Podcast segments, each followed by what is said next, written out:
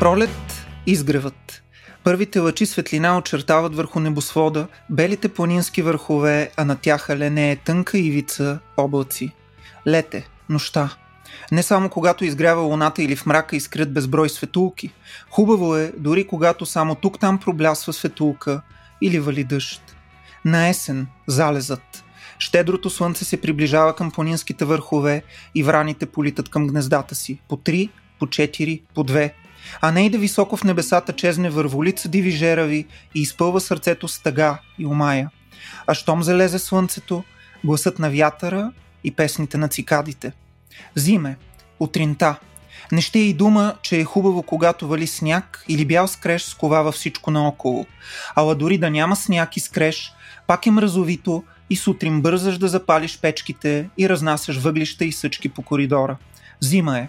Усещаш го ясно – а към обед студът постепенно омеква и някак неусетно въглените в огнището се превръщат в бяла пепел.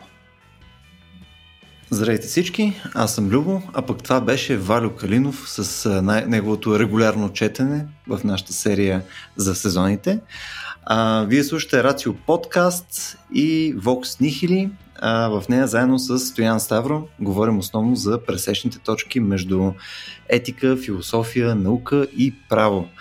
През изминалите вече мисля, че 5 години а, сме говорили за серия теми като изкуствен интелект, ефтаназия, ирационалност, абсурда, климата и разбира се абсолютната липса на секс.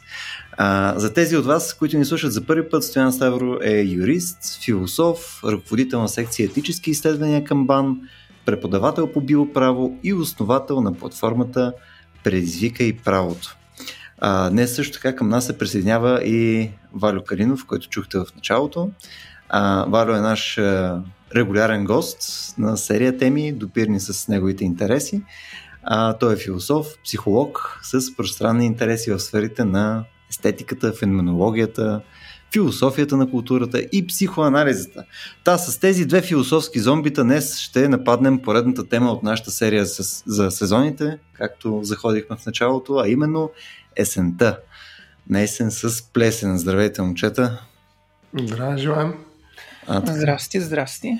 Фантастично а, енергично интро от ваша страна. Много се радвам, че, че имате такава емоция заредена във вас.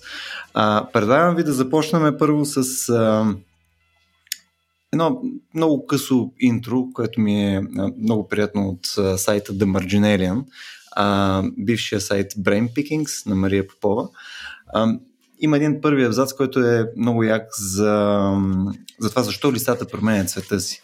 И рано първият абзац захожда към идеята за, за есента, която ни е и темата в днескашния епизод. А, аз си позволих да го преведа по най-вероятно доста смотен начин, обаче мисля, че е много, много хубаво написано. Да, есента е сезонът на амбивалентност и помирение – Тренировъчна площадка с мека настилка за разпадането, което очаква всички ни. Слава осветената стая, за да чуем по-отблизо синкопирането на скръп и радост, което озвучава нашите невероятни и кратки животи. Всяко жълто избухване в навеса е напомняне, че всичко красиво е преходно. Всяко падащо листо едновременно е реквием за собствената им смъртност и рапсодия за неканения дар да сме живи изобщо. Доста е хубава самата статия, между другото, ще е линкнем също в епизода, но Мария пише великолепно. Не знам а, дали изследите блога изкъсо аз. Може би това е едно от малкото неща, които следвам онлайн религиозно. Хм. А, аз, аз честно казано, ця, ця, продължава да канти в главата ми думичката синкопиране. А, да, но... Да. А, би казал, че определено а, така, има го настроението на есента в това, което прочете. За мен есента, може би оттам и нашето настроение, а, което ти така ловко успя да вкараш в а, нали, играта, да кажеш, че нямаме енергия или имаме енергия, но всъщност есента като че ли така м- традиционно и като клише се свързва с а, м- загубата на енергия. Mm. Това... Той е сезон на загубата. Да, тая плесен също, за която стана въпрос, изобщо за, за разлагането, за забавенето, макар че не, не винаги е така, всъщност някой смята, че есента е глътка живот след лятото, което е толкова горещо. Ние си говорихме, че на практика те спира на място, т.е. по-скоро това е втората пролет. Това е отново новия шанс на живота да влезе в един по-прохладен ритъм. Така че това клише нали, е ясно, че, че като всяко друго клише не винаги е вярно, но за мен есента е може би най-разнообразният сезон. Нали, и това го показват и цветовете на есента. Нали, толкова много цветове има, че те са почти повече, не почти равни, а на практика повече от цветовете през пролетта. Така ми се струва някакси. Hmm. За мен е винаги, ако трябва да сравнявам пролетта и есента, в цветовата гама бие есента. Не знам сега Валю какво ще каже. А, но някакси за мен есента е по, по, по-философския, по, по-дълбокия сезон. Аз съм напълно съгласен, но Хубаво е някакси, че започваме с приликите между есента и пролета, защото действително тези два сезона са а, особени сезони. А, ние си говорихме миналия път, че по принцип всеки един сезон е кайрос, т.е. годен момент, удачен момент, защото особено когато имаме предвид, да кажем, земеделския календар, всеки един сезон е свързан с, едни, с особен тип земеделска работа, която трябва да се, която трябва да се върши и т.е. особен тип начин, по който се структурира а, човешкия бит. Само, че измежду четирите сезона има те се поделят по двойки и има определена качествена разлика. Аз бих казал така, има едни сезони, които са по-праволинейни, по-протяжни и си приличат и това разбира се са лятото и зимата. И има други два сезона, като пролета и есента, които са изключително турбулентни, които са сезони на преход, които са великите медиатори. като разбира се, онова, което те медиират, естествено, може да бъде само живота и смъртта, началото и края. А, така да се каже, онова, което, а, по което пролета м- и есента си приличат, а, е това, че те и двете имат отношение именно към началото и към края към, а, към загиването и към възникването. Интересно е обаче, че движението на тези сезони, вътрешното им движение, тази турбулентност, за която говорим, постоянно прехождане от живота и смъртта, сменя своите посоки. Ако бихме могли да кажем, че пролета и ние го казахме тогава и се спряхме и на Томас Търнселията за, и неговата идея за това, че април е най-жестокия месец, ако пролета се характеризира с едно а, изтъпление, с едно движение, което води отвътре навън а, с една своеобразна експанзия на живота, то а, и с една форма на екстаз, то есента като че ли се характеризира с противоположното движение. Разбира се, тя започва с едно такова оцветяване, обагряне, тотално обагряне на, на природата, но това обагряне постепенно отпада и постепенно целият живот и цялата природа се прибира вътре в себе си. Тоест, движението, което ние виждаме тук е противоположно на движението на пролета. Това е едно движение отвън навътре. Това е вече не толкова екстаз, колкото нещо, което бихме могли да наречем инстаз. Това е едно постепенно прибиране или сгръщане на природата в себе си. Разбира се, то следва свой собствен ритъм, той има своя собствена осанка, той има своя собствена палитра. И съм напълно съгласен с Стоян тук, че есента е онова, което е, есента е сезона, който е най-цветен, най-покоряващ, най- ако щете, съблазняващ за окото и за чувствения цитивен опит на човек. И накрая сещам се за има Киц. Ние ще линкнем една известна негова ода към към на есента. Тя е преведена и на български. Тя започва с едно твърдение, че а, есента е сезон мъглив и плодовито сочен.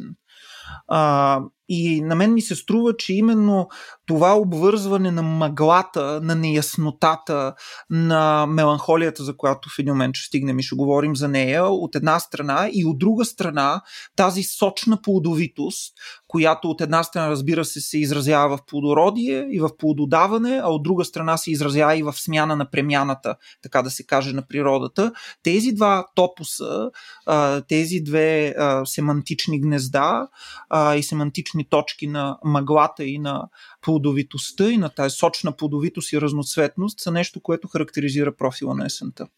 И тук, Валя, се сещам за един цитат, не мога да, да не го кажа преди Любо да, да вземе думата, не? А, за плодовете на есента. Виж, е, един от тези плодове на есента, цитирам Георги Господинов от Балади и разпади, едно малко стихче. Есен. Майка ми вари зад блока лятото на лютеница. За мен е лютеницата, може би, е много хубав символ с жътвата някакси на, на, на есента. Даже не просто символ, ами и мирис. А, особен, специфичен, изкуствен, разбира се. Но, но ето ти един много специфичен плод, нали, нали, лютеницата, лятото на лютеница, всъщност. А, така че някакси чудих се този стих, как точно ще успея да го плъгна, грубо казано в разговора, но това, което ти ми подаде като тема, а, за това, че есента има свои специфични плодове, много специфични, те са вътрешни, те не са нещо, което излиза навън, а нещо, което влиза в нас, а, включително в, в формата на а, такива броканчета, лютеница. А, в смисъл, от тази гледна точка определено, а, според мен есента е подценявана като плододаващ сезон.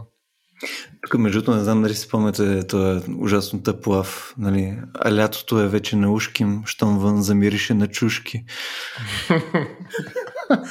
Точно това е. Видя му се края. Точно така. А тук, тъй като говорим за Нали, има някакви прилики съответно и с пролет, а, нали, като, като вид сезон. А, можем ли да кажем, че есента е в някакъв смисъл един много по-рязък сезон? А, тъй като нали, когато приключва зимата, винаги то се получава като някакъв лек градиент, нали, лека по лека влизаме в пролета и така нататък, докато примерно при есента просто по някое време става куче, и вече е зима. Еми, не всъщност, защо да е така? Напротив, от септември през октомври и към ноември, колкото повече вървим към зимата, толкова повече постепенно и бавно се сменя окраската на природата, а, толкова по-ние се настройваме за онова, което ни предстои. А, по същия начин, както бихме могли да кажем, че пролета ни настройва за онова, което ще дойде лятото и съответно м- земеделските дейности, изобщо трудовата дейност на човек, която не трябва да забравяме, когато коментираме сезоните никога, защото те са, а, нали, казахме, че при сезоните именно са точката на сливане и на скачване на натура и култура. Mm. Именно така те съществуват. А, по същия начин, както пролета ни подготвя за това, което идва през лятото, по същия начин и есента има за цел по някакъв начин да ни подготви за голямото безвремие на зимата. И в този смисъл може да се каже и, че а, есента е последното голямо време, преди безвремието на зимата. И когато казвам голямо време, имам предвид време, което е изключително интензивно. От една страна то е интензивно с факта, че а, има ако се върнем отново на земеделския календар, има последни, последни дейности, които трябва да се свършат, за да се прибере реколтата окончателно и така нататък. Знаем оресе и, и прочие. От друга страна обаче есента е и сезона на голямото начало. Голямото начало църковната нова година, това е на 1 септември започва църковната нова година.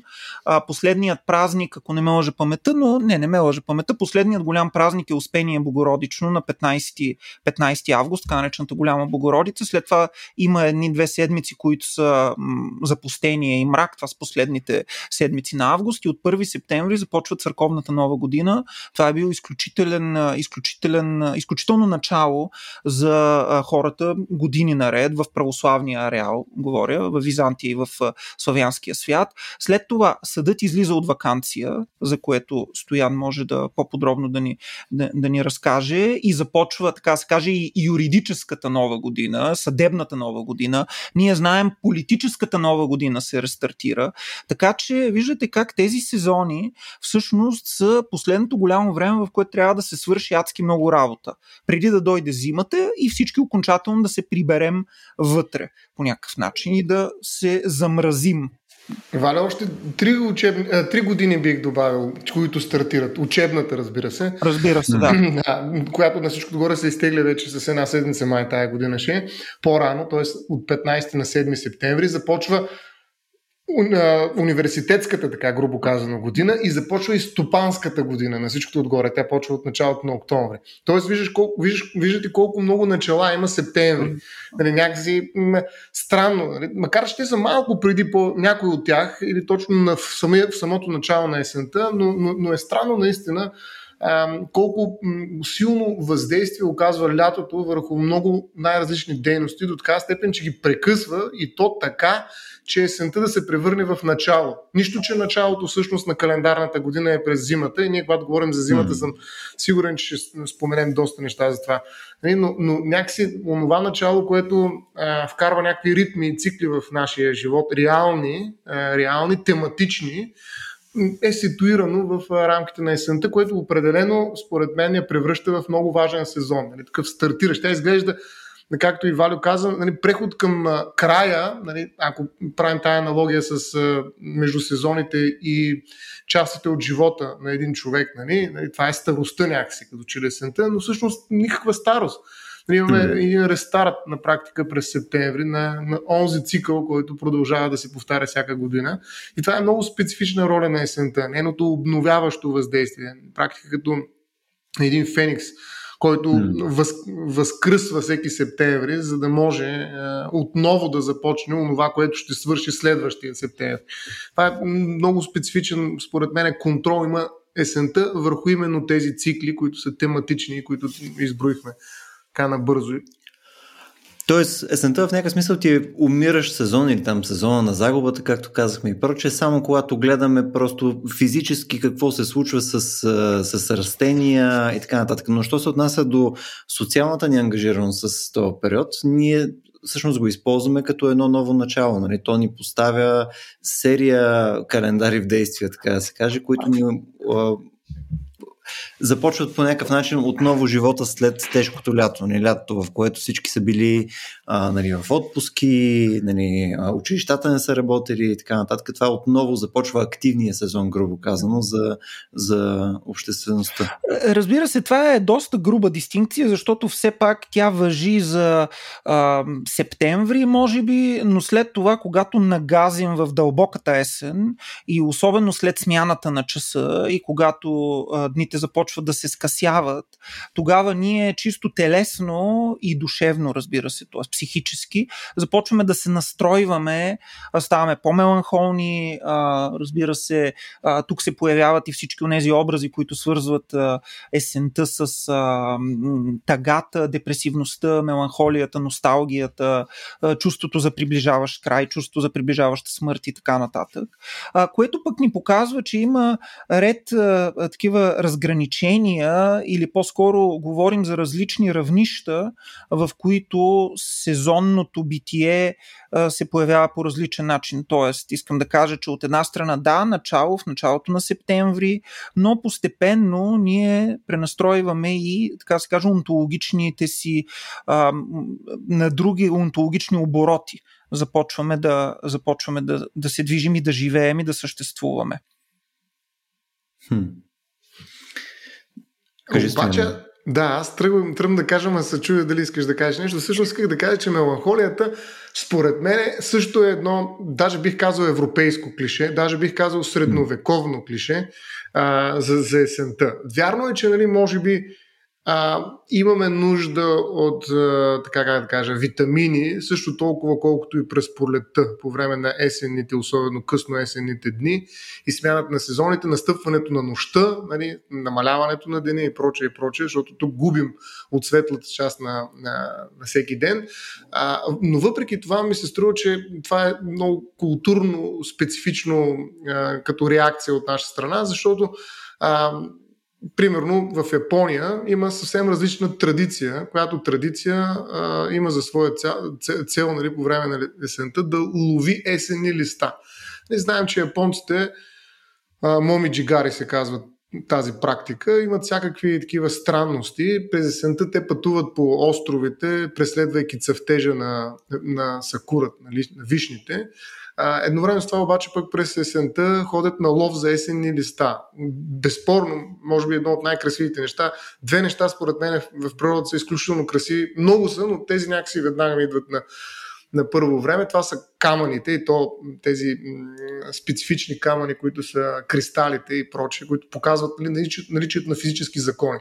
Нали, някой ми каже, че нямало прави линии в в природата. Ами той не е виждал кристали просто. Нали, да види какви прави неща има, какви прави фигури има, каква геометрия е създала природата без никакви хора. Нали. Тоест кристалите са нещо невероятно красиво. Нали, невероятно красиво. Наистина може да отиде всеки човек в музея Земята и хората и ще види неща, които са на милиони години и са уникално красиви. И другото нещо, което според мен е също толкова красиво, са листата. И то есенните листа. И аз наистина се удивявам как японците са успели да ги вкарат това в една така, тези красоти на листата в а, един а, такъв специфичен културен феномен, какъвто е лова на есените листа. Нали, аз не виждам никаква меланхолия тук специално, или може би, може би има. Все пак аз не съм празнувал този а, а, празник с а, а, японци, разбира се, но така или иначе мен ми изглежда някакси, може би, романтично, някакъв есенен романтизъм ме пере, глубоко казано. А, тоест, за мен е красотата на есента дори да ме накара да се взръва в себе си тази интровертност на есента, нали, тази рефлексивност на есента, а, тя няма да произведе някаква пасивна меланхолия, това по-скоро бих си го оставил за зимата, колкото би създала една активна рефлексия, която би ме накарала да се да се възхищавам, нали, да се удивявам на, на, на, на тази красота, която виждам през есента. Тоест, нали, някакси меланхолията може и да усещам зад вратата, нали, когато дойде зимата, но не ми е а, така удомашена в рамките на есента. Нали, това е по-скоро предусещане за меланхолия. Но иначе самата есен е като картина. Тя е художествено произведение, точно както и кристалите. Нали. Затова някакси исках да защита есента от а, клишето на меланхолията. Защото ние си говорихме и Валио беше потвърдил, нали, че всъщност самоубийствата са най-много, ако трябва да кажем, че някой има меланхолия през есента, те трябва да са есента зимата или есента към зимата, а всъщност са през пролетта, колкото и странно да изглежда на пръв поглед, но това го говорихме, няма да се връщаме към него. Така че есента а, така е празник за мен. Той е а, сезон, в който може да празнуваме красотата на природата в нейния най-чист вид. Но тук постоянно ти слагаш под общ знамената от един цял сезон. А принципно на сента е доста динамична като сезон. Нали, пълно съгласен съм, че тогава имаше един период, в който който може би трябва около две, две седмици горе-долу, а, нали, съдейки по обиколките в в години. Ми да, то смисъл аз основно. Защото в Япония България. трае месеци наред. Те са разположени нали, по, по вертикала, ще да кажа, да.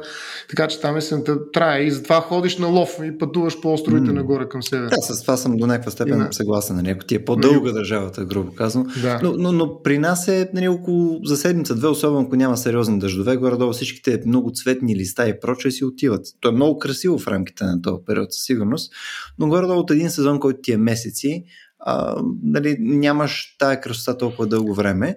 И според мен това е интересно, защото самия сезон ти е разслоен на няколко такива части. Едното mm. е а, момента, в който започват вече листата да се конвертират там вследствие там на променения състав и да, така нататък. Захари.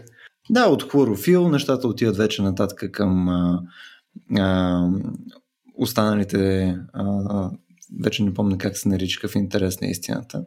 Някакви други пигменти, ксантофил и каротеноиди, нещо този порядък беше. Както и да е. Но има и още нещо друго, което е любопитно за мен през засента, е, че минава и през така нареченото циганско лято, или там mm. сиромашко лято. Да, т.е. на нас този сезон ни е малко динамичен. Аз затова в началото казах, че една идея е по-рязък. В смисъл, той при него се слушат много, много различни неща, отколкото просто през зимата. А, нали, много по-цветен е, може да имаш пак а, жегата на лятото, може да се случи, може изведнъж вече да е зима. Нали, а, много по-динамичен е в този смисъл, е много по-непредвидим. Е, Окей, okay, след Димитров ден, примерно, може да случи там циганското лято, принципно и така нататък за няколко седмици, но а, като цяло никой не може да ти го със сигурност предвиди, защото зависи от антициклони неща и така нататък. Аз съм съгласен с това, което ти Любо казваш и в този смисъл съм готов и малко да опонирам на Ставро, защото а, не, не, странно е да поставяме под под общ знаменател есента. Нали, тя носи в себе си своя собствена вътрешна динамика и със сигурност, ако ние през септември и октомври разполагаме с нейната хубост и с нейната цветност и разнообразие, а, колкото повече ние се приближаваме към декември, толкова повече това разнообразие се изгубва. И всичко заприличва на едно огромно торфище, в което единственият основен доминиращ цвят е кафявото във всички негови нюанси. Ние виждаме провала на света. Света се проваля пред очите ни, а, дърветата оголват напълно, а, небето става все по-мрачно и все по-мрачно, а, появява се една тотална фекализация на света, бих казал така. Есента е, е състоянието, особено говоря тук за късната есен, за тоталната фекализация на света. В този смисъл аз съм готов да нарека и есента колака максима на сезоните, разбира се. Като а, когато казвам колака максима или другото му наименование може да бъде и анус мунди, ануса на света, а, разбира се, ние трябва да отчитаме цялата а, наситеност и богатство на този образ, нали? като, а, като точка, обежна точка на началото и на края на живота и на смъртта. Защото знаем, че турта е онова, което тя е ядката на живота, тя е съдържанието на живота. Нали? В турта е всичкото и нищото едновременно.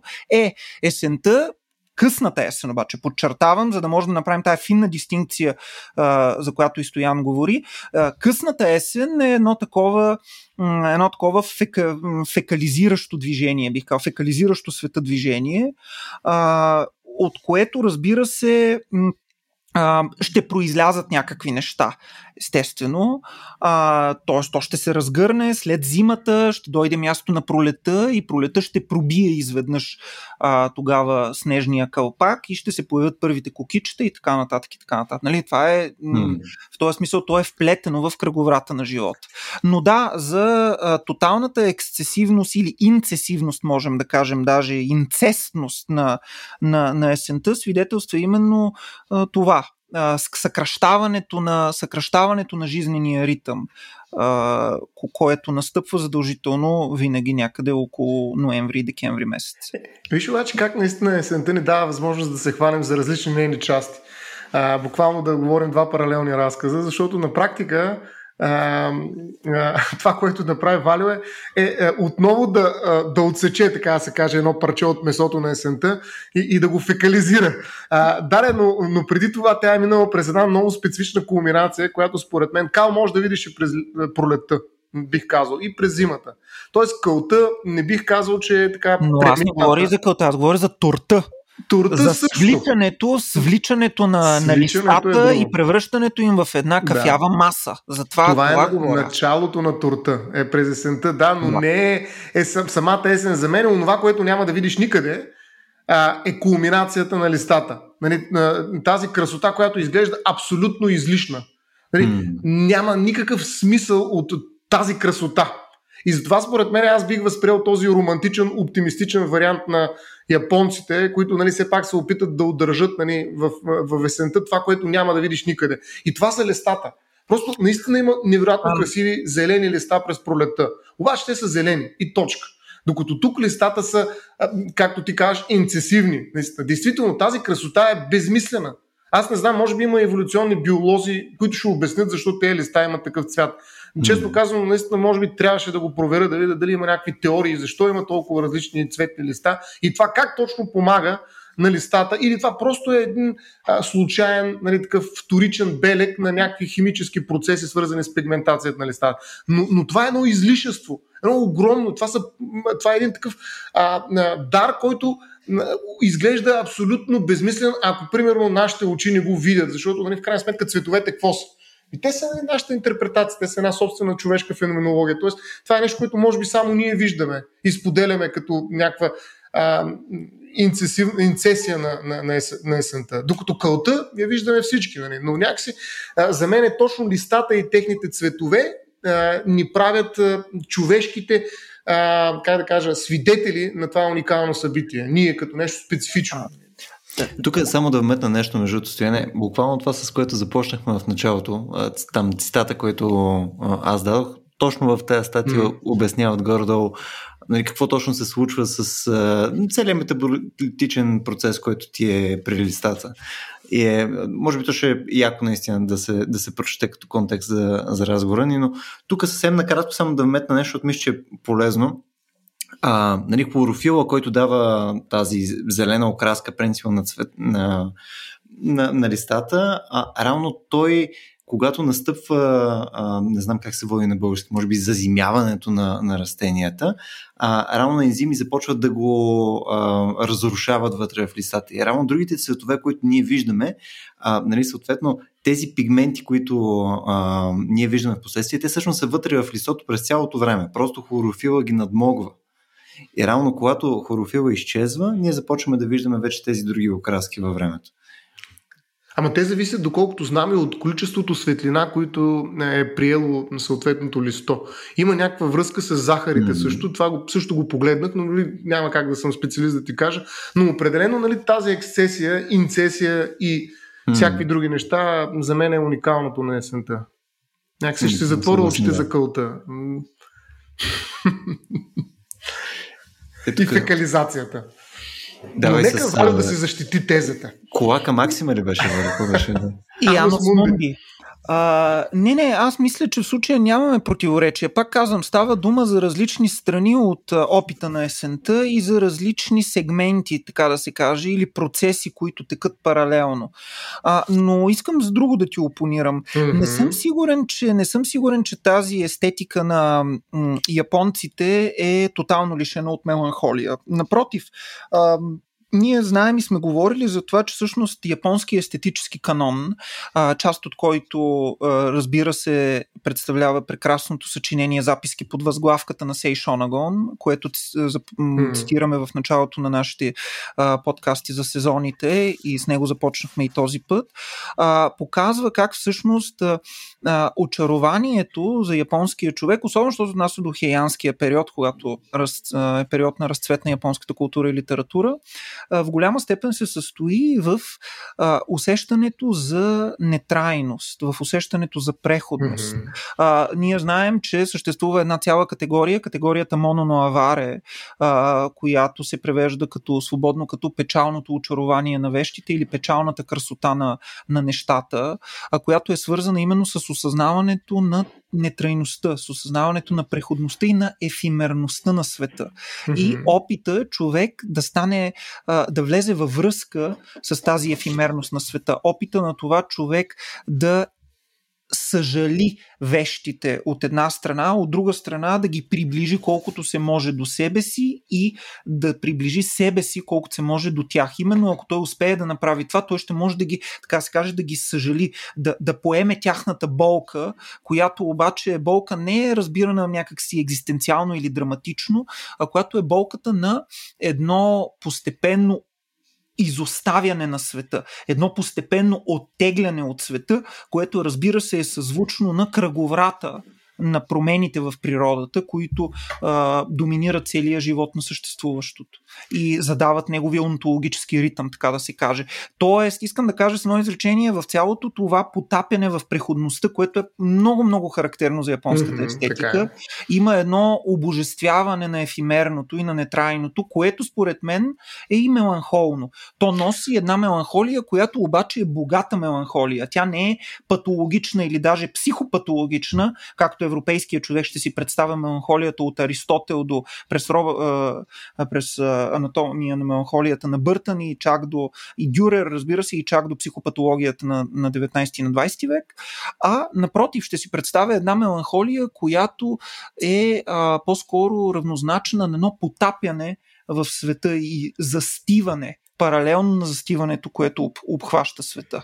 И да, но направим много сериозно а, така, преформулиране на меланхолията, според мен, черната жлъчка. Нали така? В смисъл, според мен, меланхолията, някакси може би, мисля през клишета и затова е по-добре да, да обясниш малко повече, също така и за, като понятие меланхолия, защото за мен е меланхолията, нали, а, поне като клише, изглежда нали, етап към депресията. Тоест, това е нещо, което те те дърпа назад по-скоро, а не те бута напред. Докато тази ефемерност, за която ти каза, всъщност според мен е източник на енергия за японците. Те, те не търсят някакво продължение, кажат, ето загубихме го сега това нещо, дайте нали, да, да си го признаем.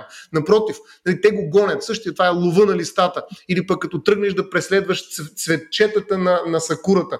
Нали, тоест, те искат да му се радват. Една минута, две минути, три секунди, пет секунди. Това е важното. Нали, ти да, да, да го видиш. И то да го видиш естетически. Най-важното. Нали? И затова тази естетика, нали, която има в пролета и в а, цветчетата на, на, на всякакви растения, които показват своето многообразие от, от калории цветове. По същия начин го виждаш и през есента, но есента някакси е по-силна. И макар, че националният празник на японците е през нали, Сакурата и през пролета, а, според мен реално есента наистина е така някакси по-красивата сестра, която стои на заден план, но всъщност е картината, която бих се зръцавал без капка меланхолия. Това имам предвид. Тоест, без да съжалявам, че ще загубя нещо. Напротив, аз не смятам, че японците, доколкото ги разбирам нали, през опита, който имам през бойните изкуства, които използват, съжаляват за това, че ефимерността е факт от техния живот, нали, че те губят нещо. Напротив, те, те ценят именно това. Ако те листа бяха налични, включително цветя и прочее през цялата година, те нямаше да имат никаква стоеност. Нали, тоест, те празнуват, а меланхолията някакси лично на мен не ми се свързва с, с празнуването на, на тази ефимерност. А, разбира се, мога и да греша, не съм специалист по меланхолия. Любо е такъв. а, а, разбира се, разбира се, трябва да кажем, че когато говорим за меланхолия, ние употребяваме думата в а, а, популярното и значение. Mm. Разбира се, да, аз цитирах психопатология, Бъртън, черната жлъчка, Аристотел и така нататък, но все пак, а, когато става дума за меланхолия, можем така а, да, да обобщим, че очевидно са някаква емоционалност, която е негативна, свързана е с усещането за крайност, с преживяването mm. на някаква тъга и нещо подобно, впрочем, намираме и в споменатата от мен и много харесва на Сей Шонагон. А, искам да ти прочета една mm. част от а, 182 глава, която се казва Ветрове. А, напомням за нашите слушатели, те могат да прочитат съчинението, го има в интернет на свободен достъп в български превод. Това представлява една енциклопедия на а, дворцовия живот и изобщо на културата от хеянския период 11 век в Япония. А, и разделена е на различни глави. Има много интересни списъци на неща, които Сей Шонагон изброява. Тя е придворна дама в императорския двор. Ето какво казва тя в 182 глава, която се казва Ветрове. В края на деветия и през десетия месец небето е облачно и бушува неисто вятър. Пожълтелите листа едно след друго падат на земята и изпълват сърцето с тъга. Най-бързо окапват листата на бряста и на вишната. През десетия месец най-много обичам градините с много дървета. А, следователно, виж, Стояне, че mm-hmm. а, тук директно е казано, че опадането на листата изпълва сърцето с тъга. Нещо такова имах и аз предвид. А, няма как да се абстрахираме от усещането за това, че с намаляването на дневната светлина, с окапването на листата, с превръщането на всичко в една а, такава гмеш, а, недиференцирана маса от а, торф или от Тор или от Као, а, постепенно и човекът и неговата душевност се пренастройва и влиза в един по-различен режим, който бихме могли да наречем меланхолен режим. Но съм напълно съгласен с теб, що се отнася до това, че а, при, макар и Сейшонагон да го е казала, че изпълва сърцето с тъга, аз и мисля, че японците не страдат от тази загуба и че те а, опоетизират и естетизират тази тъга. А, тя не е, отново ще кажа и държа на това, тя не е някакъв психопатологичен феномен, а, тя не е свързана с преживяване на някаква трагедия на света и на човека в света, а напротив, тя е свързана с усещането за постепенно потъване в нищото. Знаем, че нищото играе огромна роля в древноисточната, в далекоисточната, извинете, чувствителност и това не е нещо, от което трябва да се страхуваме. Напротив, това е нещо, към което трябва да гледаме с определена доза стоицизъм, нали, анахронично, анахронично казвам, т.е. определена доза мъжество. А, и, но държа на това, че а, те наистина, за разлика от, европейски, за разлика от европейските хора, се умяват да превърнат тази меланхолия много рано. Значи, забележете, тук говорим за 11 век, 9, 10, 11 век. Те успяват да превърна това чувство в извор на естетическо наслаждение mm. и в извор на естетика. Нещо, което в западната култура ще се появи, имам предвид свързването на меланхолията с естетиката и така нататък, ще се появи едва през, да кажем, грубо казано, 18 век с романтизма и 19 век с декадентската култура и символизма. Японците в това отношение много-много по-рано са го освоили и последно изречение. А, няма най-вероятно култура, освен японската, която толкова много да разчита на динамиката на сезоните и на тези, ще повторя израза, който изковахме с вас в предишните ни епизоди, локални тоталности и тотални локалности, каквито представляват сезоните. И опита им да се чувстват с тях, опита им да ги превърнат в обект на естетическо наслаждение. Хм. Тук, между ще вметна нещо, което пък е. Ам, а, според мен е свързано, сега вие ще кажете дали, дали го прочитам грешно, но а, прямо празника, който е а, Деня на мъртвите, което е в Мексико, е там а, Делос Мъртос, той е в, в началото на ноември. А, той примерно е също в някакъв смисъл някаква форма на меланхолия, обаче е с тежка преповдигнато. В смисъл, цялата идея на самия празник е веселие, нали, а, нали, безкрайно много цветове, красота и така нататък, през контекста, който е нали, а, загуба на близки и прочее, но там целта е веселие, което между е в голям контраст с а, примерно Вси свети, като погледаме по-скоро по, по стандартната християнска а, традиция, не консумеристическия прочет, нали, който имаме в момента, не нали, дам с тиквите и целият това булшит, но а, нали, в, а, в Деня на мъртвите а, веселие по, по дефолт, докато в случая на Вси свети е по-скоро нали, малко по, по-приземено, по-интроспективно и така нататък, като, като тип празненство. И тук, в смисъл, просто аз виждам сходни неща, които нали, а, вие начертахте пък с а, нали, източните а, а, традиции. В смисъл, тук също има някаква качествена разлика по начин, по който тези неща се празнуват. Но те и двата празника са страшни. И те са свързани с а, страховити събития. А, и в мексиканския, т.е. да кажем и а, латиноамериканския или средно-мезоамериканския вариант, а, и в, а, в парексланс християнския вариант, европейския вариант, става дума за а, опасни неща. И става mm-hmm. дума за а, под опасни неща става дума за събития, които а, се случват веднъж и които а, носят определена заплашителност. И тази ексцесивност, която виждаме в мезо в мезоамериканската култура. Тя се е формирала от една страна под влиянието на католицизма, разбира се, и неговата пишност а, и ритуалност, а, която идва от, от Стара Европа. От друга страна, обаче, от заварените на местна почва а, всевъзможни а, мезоамерикански култове. И в крайна сметка те са се преляли до една екстатична форма на християнство. Такива екстатични форми на християнство, впрочем, имаме и в Африка, имаме и в Индия.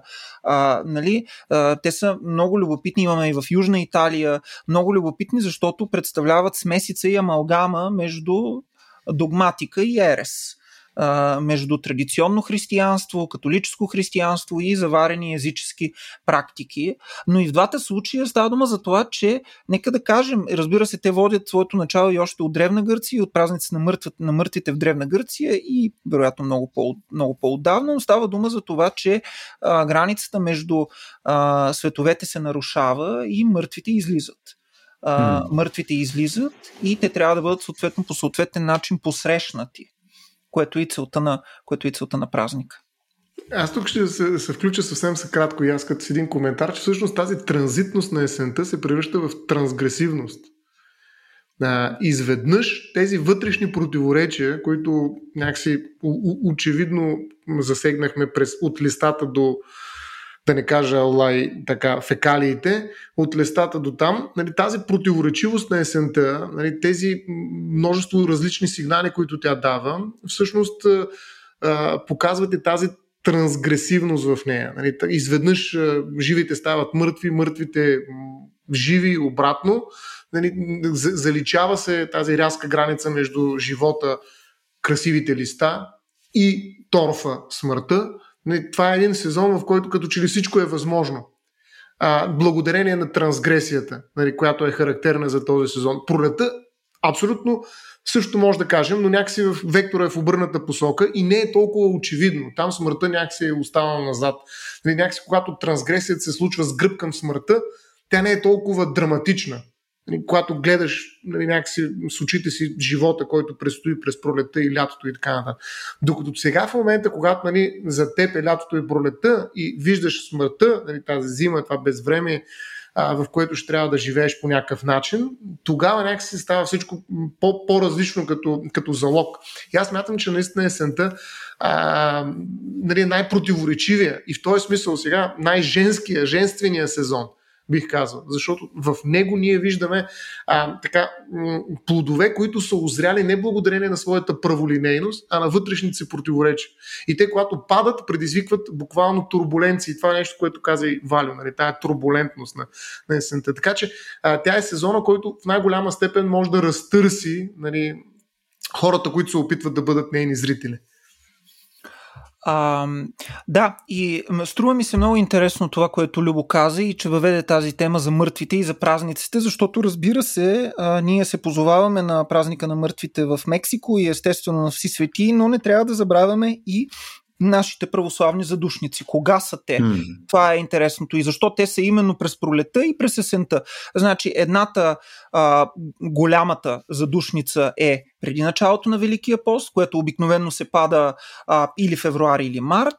Има една задушница, която е преди Педесетница, в съботата преди 50 тя се нарича черешова задушница, свързана е с това, че се носят череши, нали, за помен. И има една задушница, която е преди Архангелов ден, а, което е през есента. Следователно, забележете, именно тази линия на трансгресия, която свързва по особен начин пролетта и есента, се наблюдава и в църковния календар и в отношението на нашата почет към мъртвите. Тоест, съществуват едни определени сензитивни периоди, а, в които Стоян каза прекрасно, мъртвите стават живи, живите стават мъртви. И това наистина е така, защото а, живите се опечаляват и се сещат за, за изгубените си близки, а от друга страна изгубените близки нали, се казва, че те излизат и може би са някъде по-близо до нас, колкото ние си мислим. И това се случва именно през пролетта и през есента.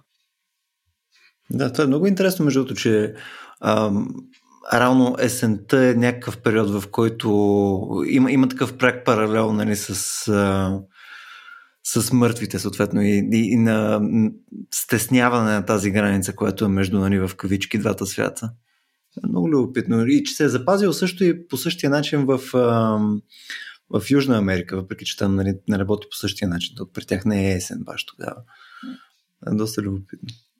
Да, трябва да се кажем всъщност, че наистина е много специфично културно явление есента, защото тя като климатично явление не винаги се наблюдава. Ние си говорихме, че всъщност на много места даже има само два сезона. Даже и един сезон има. Това ще го говорим през зимата. Има зима и не зима. А, в смисъл, това са сезоните. Сезона най-тежкия, най-трудният е зимата и всичко останало е някакъв нали, фон, на който зимата се чака или а, вече е минала. А, от тази гледна точка есента е лукс. Нали, като почнем от цветята, и стигнем нали, до, до тази трансгресия, за която говорим. Така че тя е някакъв дар в някаква степен дори. Нали, защото вместо директно да влезеш в а, зимата, а, дори да кажеш, че има някакви стъпки към нея, но, но нямаш, нямаш на тази тоталност на локалността на есента, за която също стана въпрос, през, през която минавайки да се зарадваш на нещо уникално. Тоест, в този смисъл аз наистина смятам, че есента е лукс, който ние имаме като а, голям шанс да, да наблюдаваме сама по себе си. И аз бих избрал, разбира се, а, да видя всичките и противоречия. Но някакси това, което най-много ме заслепява, да не се връщам назад, но е тази красота, която тя ни дава а, и тази а, способност наистина да минем отвъд при есента, нали, при есента пред пролетта си казахме, че там пролет пукна, ние не. Там тая трансгресия става чрез пукването, чрез разцъфването, което е някаква степен агресивно. И затова си говорихме, че зимата е някакси, когато я сравнихме с пролетта, а, изглежда някакси много по, а, по как да кажа, пасивно любвеовилна, докато пролетта е агресивна. Есента не е такава. Нали? Тя а, с това свиване, което случва, с падането на листата, пак ни показва как ма не пука, нали, нищо не пука. По-скоро листото много по-тих е звука, който се създава. Няма ги те води, макар че има ветрове. Нещо, което спомена а, и че един, един злодей има. А, те се появяват много, но един от злодеите на есента е вятъра, защото той кара в крайна сметка листата да падна. Той слага точката на тази невероятно красива елегия, макар че не ми изглежда като елегия, но да я наречем във връзка с меланхолията на, на листата. Тоест, вятъра е злодея. А, има, има нещо, което се случва като звук през есента, което е аналогично на пукането през пролета, но то е много по, как да кажа, приятен за слушане. От тази гледна точка. Е, пролет да, пукна, есен тупна. Есен не, а тупна. Аз обаче си държа на моето, е именно, че е, в, което, в което не, не, в което аз мисля, че вие ще се съгласите, защото ние гравитираме около тази тема, но аз сега ще го изкажа директно. Есента е метафизически сезон. Разбира се, те всички сезони по някакъв начин могат да бъдат възприемани метафизически, като казвам, че те имат отношение към някакви реалности, които са трансцендентни или които надскачат емпиричното, или някакви реалности, които ни помагат да мислим емпиричното и да намираме своето място в него. Но а, струва ми се, че есента заема по-особено особено място сред останалите сезони. Може би и зимата е такъв сезон. А, и това лесно можем да го видим сякаш ако а, се сетим за киното. Когато а, ние избрахме да говорим за сезоните и когато дойде времето за есента, аз веднага се сетих за три велики ленти от, световната, от а, световния филмов канон, така да се каже, които ми се струват много удачни а, и които по някакъв начин ни доближават до тази метафизическа особеност на есента. А, тези, три, тези три ленти аз няма да ги коментирам подробно, само ще кажа някакви общи неща и се опитам да изведа нещо обобщаващо. Са а, на първо място последния филм на големия японски режисьор Ясуджиро Отзо, който се казва Есенен следобед от 62 година. Впрочем, Отзо е един от най-великите японски режисьори а, и той има два филма посветени на есента. Той има и филм посветен на пролетта. Този е втория и последен филм, Есенен след обед от 62. Разбира се, не можем да не се сетим за Есен на соната на Бергман а, с Ингрид Бергман, нали, т.е. на Ингмар Бергман с а, единствената колаборация между Ингрид и Ингмар от 78 и последната роля на Ингрид Бергман същевременно. И накрая не можем да не се сетим и за естествено американският Бергман, това е Уди Алън, с а, прекрасният филм Септември от 87 година, който а, е един от значимите от така една света тройка на филми на Уди Алън, които са драми, които са доста Бергманови по а, по, по тон и по атмосфера, Септември, Другата жена и интериори. Но това, което обединява тези филми е а, скритите страсти, ужасите, които постепенно, като в не, скандинавска драматургия, излизат на, на, и завладяват своите герои. А, тук единственото изключение е Отзо. Във филма на Отзо става дума за един баща, който отчаяно се опитва а, да омъжи дъщеря си, която вече доста е попреминала, двамата са пред възрастта за женене. И а, стилът на Отзо е много особен. Той снима много статично, с камера, която е статична, а, има много особен вкус към интериорите и към изграждането, а, към тяхното композиционно изграждане. Обикновено филмите му се интерпретират така, че с много битови сюжети той опитва да говори за действително универсални теми, като например самотата, раздялата между близки хора, раздялата между поколенията, смъртта, изолацията. А, в Есен на соната и в септември те са доста близки. И в двата случая става дума за действително тайни, които излизат на, на повърхността. И аз си мисля, че това е нещо характерно за есента. И затова имам пред, когато казвам, че есента е метафизически сезон. Значи в есен на соната една световно известна пианистка, Шарлоте, Ингрид Бергман, се връща, отива да види дъщеря си след а, 7-8 години, дъщеря е Елиф Уман и разбира се, отивайки да види дъщеря си, на повърхността веднага излизат типичните за Бергман дълбоки семейни драми, неразбирателства, а, обезлюбовяване на света и на човешките отношения, а, тоталната немара и тоталната алиенация между много близки хора. Разбира се, излизат такива ужаси, като например става ясно, че а, дъщерята, Ева, ако не ме лъжа паметта, всъщност е прибрала и гледа в дома си малката, по-малката дъщеря, която е оставена в дома и е с изключително ужасяващо дегенеративно заболяване, е на количка.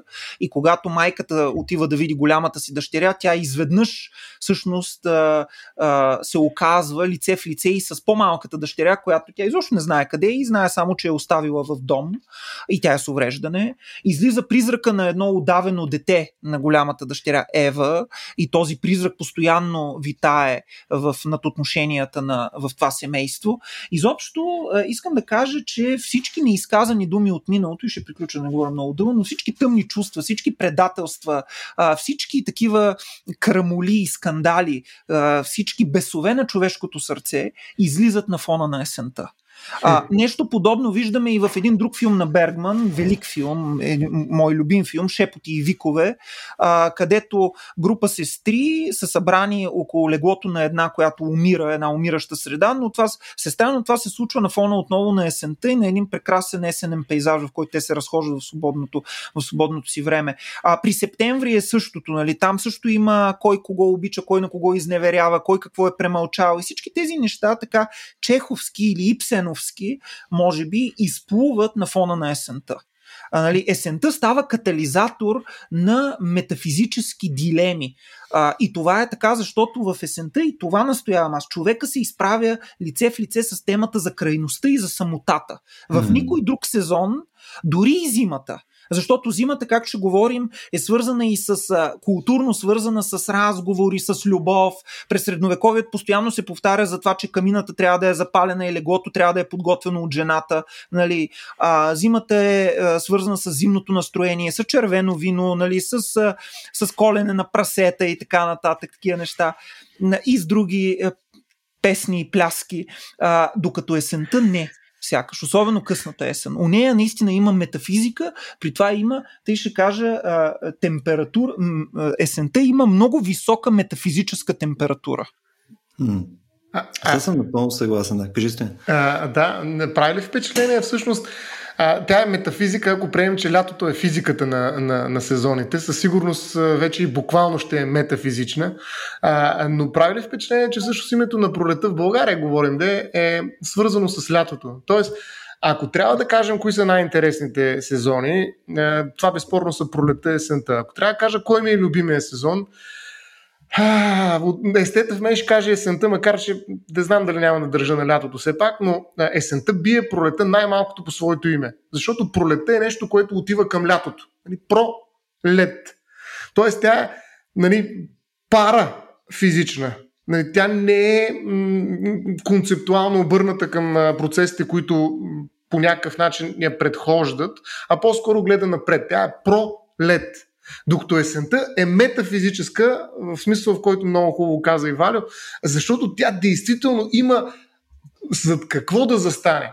Тя е нещо, което се случва, макар че казахме, че чисто културно ние там сме наредили много начала на учебни години, на научни години, на стопански или не години, но всъщност есента се случва след нещо друго. И ние няма как да започнем от есента. Нали, това е малко като че ли противоречие на пръв поглед, mm. или поне поредното противоречие на есента. В нея са сложени началото на хиляда календари, тематични говоря, но едновременно с това тя е метафизическа. Тоест тя е след физиката, която се е случила преди нея. А, и в този смисъл есента действително ни показва още веднъж, че нали, тя е сезона, който е натоварен с най-много потенциал, макар и метафизически потенциал. Тоест, а, а, за мен есента съдържа в себе си това, което Ивалю каза, и края. Защото зимата е постапокалиптична вече. Там, нали, говорим, тя, тя, тя, макар че има метафизика в нея, макар че има разговор за всички останали сезони, обобщение, така грубо казано, и отиване на ново ниво на спиралата, реално края като че ли се случва в рамките на есента. А зимата е след този край. Така е, че, да. ето, отново в есента се събраха началото и края. Две огромни противоречия. Живота и смъртта. Което между другото ми напомня на една песен на Пусифър, която се каза също есен, Autumn. А, тя е, между другото, много изходна на тази поема, която Валю цитира по-рано на Кейтс. Може би в началото вече на разговора. А, тя, самата песен пак ти е такава аналогия за смъртността, за края на живота, нали, където нали, в песента казват, нали, не искам да те пусна до, до последно, нали, по някое време ще дойда, нали, ще, ще дойде зимата, но, но още малко, в смисъл, още няма да те пусна. Абсолютно същата аналогия е там. Ще пусна линки към тази песен. Е много, много красива. А, много се радвам, че отворихме и темата за музиката, защото нашите слушатели, които слушат нашия подкаст, знаят, че а, и при пролетта с Травински, с лятото с Summertime, ние държим една линия за да даваме и музикални, а, музикални а, някакси хинтове към това, което Жокери. обсъждаме. А, и в този случай, освен песента, която Любо, ви, Любо препоръчва, аз бих казал и бих се позвал, разбира се, на една страхотна песен на Даяна Кроу, Есен в Нью Йорк, а, в едно прекрасно изпълнение на Ела Фиджералт и на Луис Армстронг. Действително великолепна песен, доста близка по тоналност и на гласа сякаш на Summertime, а, която коментирахме в предното ни издание. Но интересно е, че в лирикса а, се казва именно нещо свързано с нещата, за които ние говорихме и с тази диалектичност и с тази противоречивост. Значи в лирикса се казва, че а, разбира се, цитирам по памет, че е а, прекрасно е да бъдеш а, жив отново и че а, есента в Нью Йорк често е а, м, примесена с болка, а, но от друга страна, а, а, то тя е а, обещание, така да се каже, за, за нов живот, тя е обещание за нова любов а, и тя е свързана с а, а, едно чувство човек да бъде у дома си. А, още в, в, първия, в първия комплет, комплет на тази песен се казва, че а, и небето, и облаците, и дори тези каньони от стомана, които характеризират живота, забързания живот в Нью Йорк, всъщност карат лирическия герой да се чувства у дома си.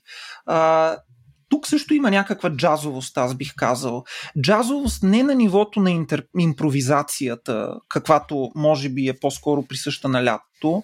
Джазовост дори и не на нивото на свингирането, защото а, самата музика е доста протяжна, доста меланхолна, в хубавия, удохотворения смисъл на меланхолията, но джазовост в едно усещане, а, което е усещане за сладка болка или за горчива сладост.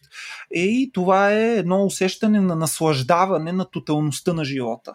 А, на живота, който носи в себе си смъртта разбира се, но и на тази смърт, която придава, или по-точно не смърт, а крайност, която придава и тази особена специфичност и особена умайност на живота. А, защото аз винаги казвам какво би бил един живот без край. Разбира се, той би бил един вик без. Е, той би бил един ужас без край, един вик без свършек. Нали? И може би ние трябва да посветим най-сетне епизод на смъртта, но там със сигурност ще се прокрадне тази идея, че всъщност идеята за безсмъртие е една от кошмарните идеи, които човешкото въображение би, могла да, би могло да роди. А, така че искам пак да, да насоча към джаза. Тук в случая отново към този тип а, протяжност, особено изпълненост с, с чувство, стихотвореност, която едновременно носи, себе си и отчаяние, носи в себе си и отчаяние и обещание. И аз си мисля, че това е есента. Тя е и обещание, и отчаяние.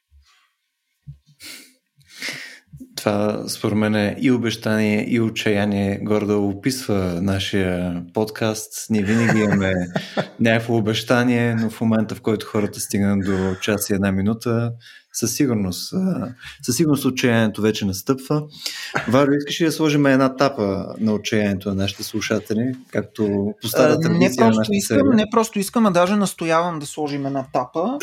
Това тапата, която ще сложим е прекрасна. Е, използвам случая да препоръчам горещо една а, чудовищно добра книга с философска литературна и художествена проза. Тя е написана, за съжаление, от един писател, който е малко известен, макар на български да има сравнително да е добре представена на български. Става дума за а, унгарският писател емигрант Шандор Марай, а, който е популярен най-вече с автобиографията си изповедите на един буржуа, в който описва живота в Австро-Унгарската империя през в края на 19 век, в началото на 20 век. На български обаче е преведена и една друга негова книга с фрагменти, която се казва Четирите сезона. Всъщност тя се състои от 12 глави по имената на месеците, в които глави Марай разсъждава за изкуството, за музиката, за живота, за времето, за религията, за истината, за смисъла. Аз съм избрал два фрагмента, те са много кратки, ние ще ги ще пуснем линки в това. Два фрагмента от септември, ще ги прочета един след друг. Първият фрагмент се казва 27 септември. Нощес, докато спях, нещо се случи. Лятото свърши. Събуждам се, слушам вятъра, гледам тъмно кафявата корона пред прозореца и не чувствам никаква есенна печал. Радвам се, че лятото е свършило. Радвам се, че не ми е донесло нищо. Радвам се, че не е разколебана вярата ми в нещастието. Радвам се, че вече нямам иллюзии за спасение. Моля, есен, заповядай, мисля си. Изкарай декорите си, спусни с плесенясалите чиги, овехтелите си колиси, посипи листата си, нека застенат ветровете ти, покри, проклинай и погребвай, като поетите, които по това време с треперещи и услужващи пръсти подръпват струните на лирите си. Приветствам те, предвестнико на зимата и гибелта. Няма да се отбранявам. Примирявам се. Чакам те. Да, има. И другият фрагмент, който се казва Есен. Отново изтече лято, едно лято и не се случи нищо. Възмутен съм. Есента е във въздуха. Но за сега само до толкова, доколкото първия уплах, доколкото първия уплах от смъртта. Сякаш светът предпазливо започва да пие кардиазол ефедрин. Въздухът е гъст като сироп. Плодовете като на глазура. Прасковите – в тях има нещо буржуазно, декадентско, гроздето, кротко, живописно. Но след една година то би, то би могло да се превърне в мотив за убийство и смекчаващо вината обстоятелство. Стариците, чието лято е сега, тази година са съвсем млади. Носят малки, високи шапчици и са развълнувани и шумни. Любовта е кипнала във въздуха. Дърветата в капалните хвърлят букука си във водата – Инспекцията свършва. Започва безредието, дивото, смразяващо приключение, смъртта. Еми, много силно. Jesus. Първата част, между другото, беше малко такова in your face. Тук елате ми на групи, смисъл няма никакво значение. Но и гроздето, гроздето, гроздето. Не, прасковите, какво беше декадентност ли, какво беше там, буржуазност. Буржуазни и декадентски. А, така. Ами аз винаги такива, такива праскови ям. Буржуазни, декадентски. Никакви други не приемам. И не само ги ядеш. И с това нека да приключим днескашния ни епизод. Благодаря на всички, които ни слушаха днес. Да се надяваме, че а, нашата серия за сезоните ви е интересна. И има още един епизод от нея. А, епизода, който ще е за, разбира се, зимата още явно известна като смъртта на сезоните, както, както захождаме от днес, но ще видим как ще, как ще се случат сега нещата, като го запишем и този сезон. А, ако това, което ние правим ви е интересно и съответно искате да ни подкрепите под някаква форма, първото нещо, което може да направите, това е да а, ни давате допълнително обратна връзка за нашето съдържание. Това е едно от най-важните неща. А, може да го направите както в нашия Facebook, RACIO.BG, така и в нашия Discord канал, до който имате достъп посредством а, платформата Patreon. Съответно, ако искате да ни подкрепите вече по някакъв по-капиталистически начин, може да го направите през нашия сайт racio.bg наклона черта support. Там можете съответно да а, да направите subscription за Patreon, да направите дарение през PayPal и N на брой други а, начини. Отново, благодаря, че ни слушахте и днес и до следващия път.